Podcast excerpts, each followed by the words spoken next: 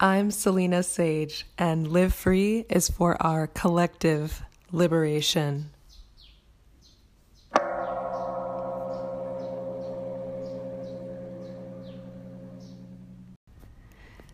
Namaste and welcome.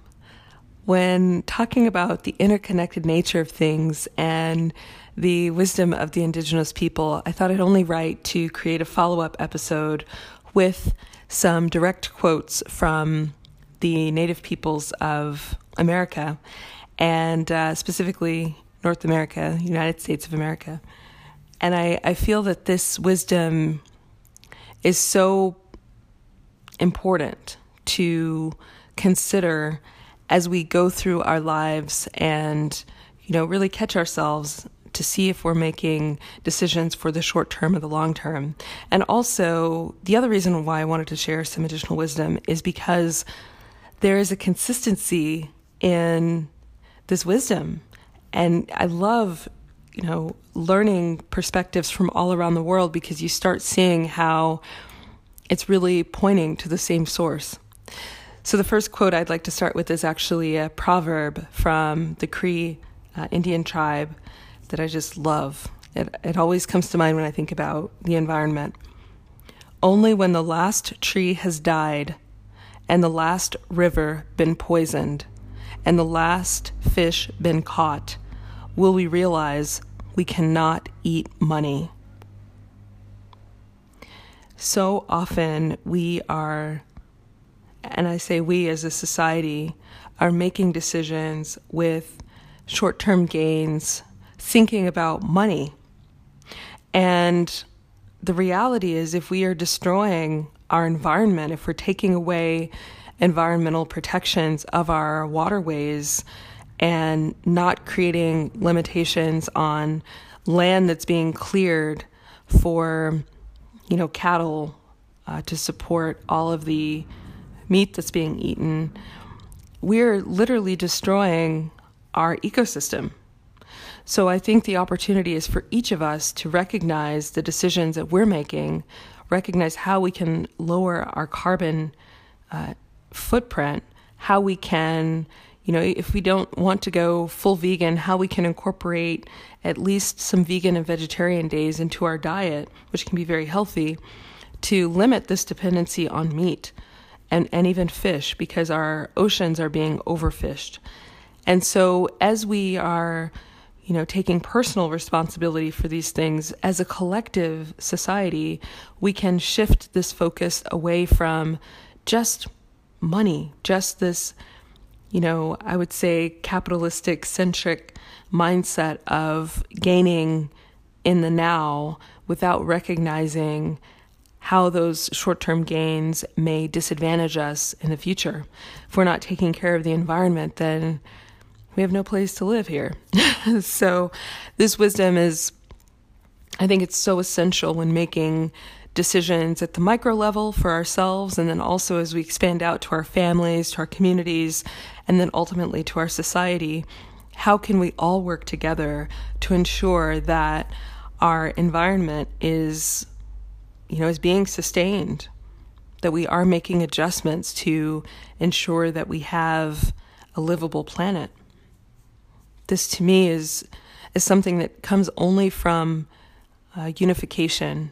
And there's another piece of wisdom by an elder, Black Elk, from one of the tribes, and, and he says, There can never be peace between nations until there is first known that peace which is within the souls of man of men. Let me read that again.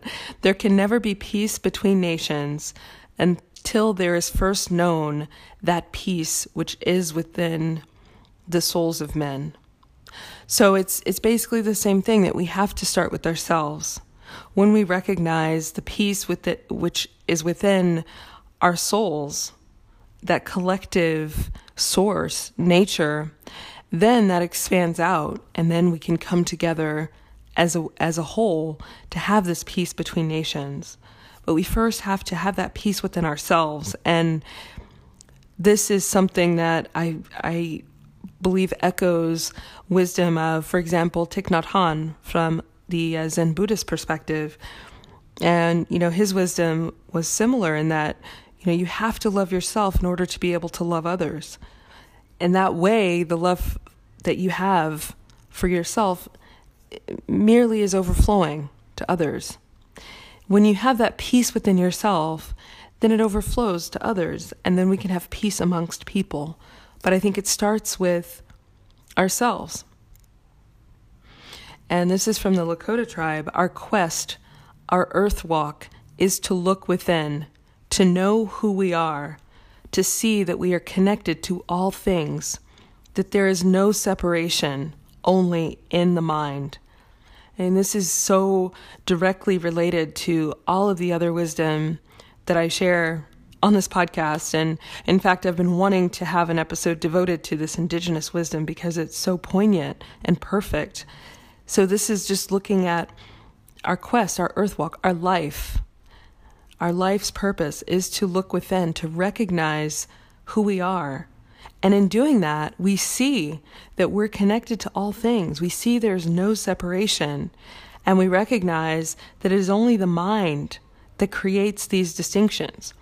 The mind is sort of the the mechanism for which we have this phenomenal experience because it it limits our perception of who we think we are, it creates that limit that seems to be enclosed to the body. But when we move beyond the mind, when we go within, when we recognize our true nature, we go beyond the limits of the mind and we recognize what we truly are. There's another quote by um, Sri Ramana that I want to actually add into this wisdom. He said, To ask the mind to kill the mind is like making the thief the policeman. He will go with you and pretend to catch the thief, but nothing will be gained. So you must turn inward and see from where the mind rises, and then it will cease to exist. This is perfect. It's saying, you know, if you're asking the mind to get rid of itself, it's like making the thief the policeman. Of course, the thief will not arrest himself. He will go and pretend to catch a thief, but nothing will really be, be gained because maybe he'll point the finger at another person or sabotage the investigation so no one is ever found.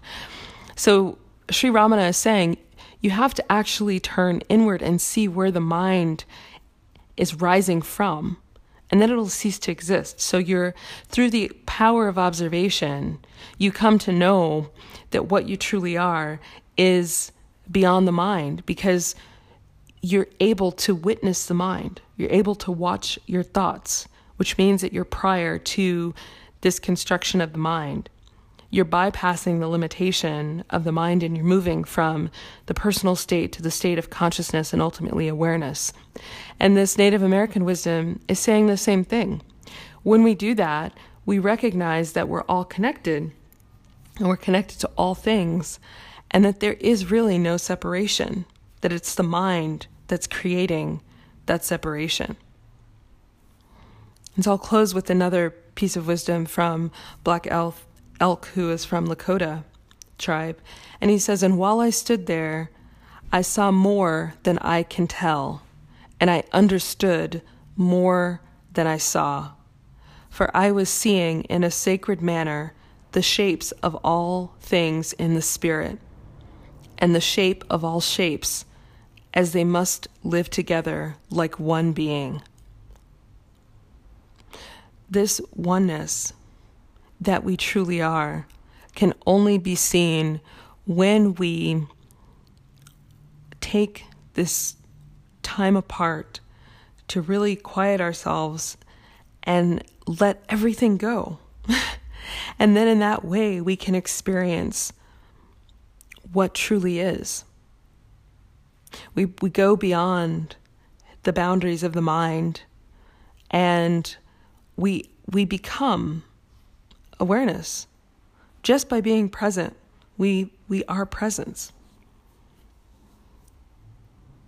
This wisdom to me is, is so interrelated and it's so perfect because it, you know, it's it tells us that first in this human experience, you know, when we are living, when we live with respect with all things, with nature, then we are at peace with all around us. But that peace starts within ourselves. And as we feel that peace within ourselves, it expands to others.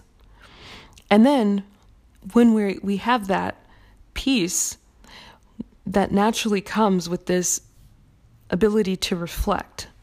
And this to me is what the indigenous people had um, without, you know, the um, the challenges of colonization, the horrors that happen after that, you know, in historical standpoint, this ability to reflect, to come to this ultimate wisdom, and it's something I feel that in our society today, it feels like a luxury to take time to consider these these principles of peace to take this meditative time to come to the awareness that the indigenous people and so many others from so many cultures came to. This generation, it feels, is focused on other things, on surviving. And so the, you know, the ability to take time away to have these revelations is something that feels like it's relegated to a small number of teachers. and even for myself, you know, I've been very blessed that I'm, you know, I'm able to step away from the normal societal, um, what is it called, hamster wheel, and be on this island and have all of this time for meditative reflection. And the encouragement that I can give is you don't necessarily have to be as extreme as I have been, but take some time, you know, even if it's just a few minutes every day, to get to the point of recognition of what these masters have been teaching us from the beginning of time. As we come to know that there's no separation, that it's only in the mind, we're not moved into different states of discomfort by every little thing that happens. We have more stability we become peace. We are peace. That is our true nature. And we're able to live in alignment with what we truly are as we take the time to recognize the things that, you know, Black Elk has shared. Seeing that we are one, that everything is one, that we're one with nature, that we're one with the environment, we're one with each other. It dramatically shifts the way that we treat each other.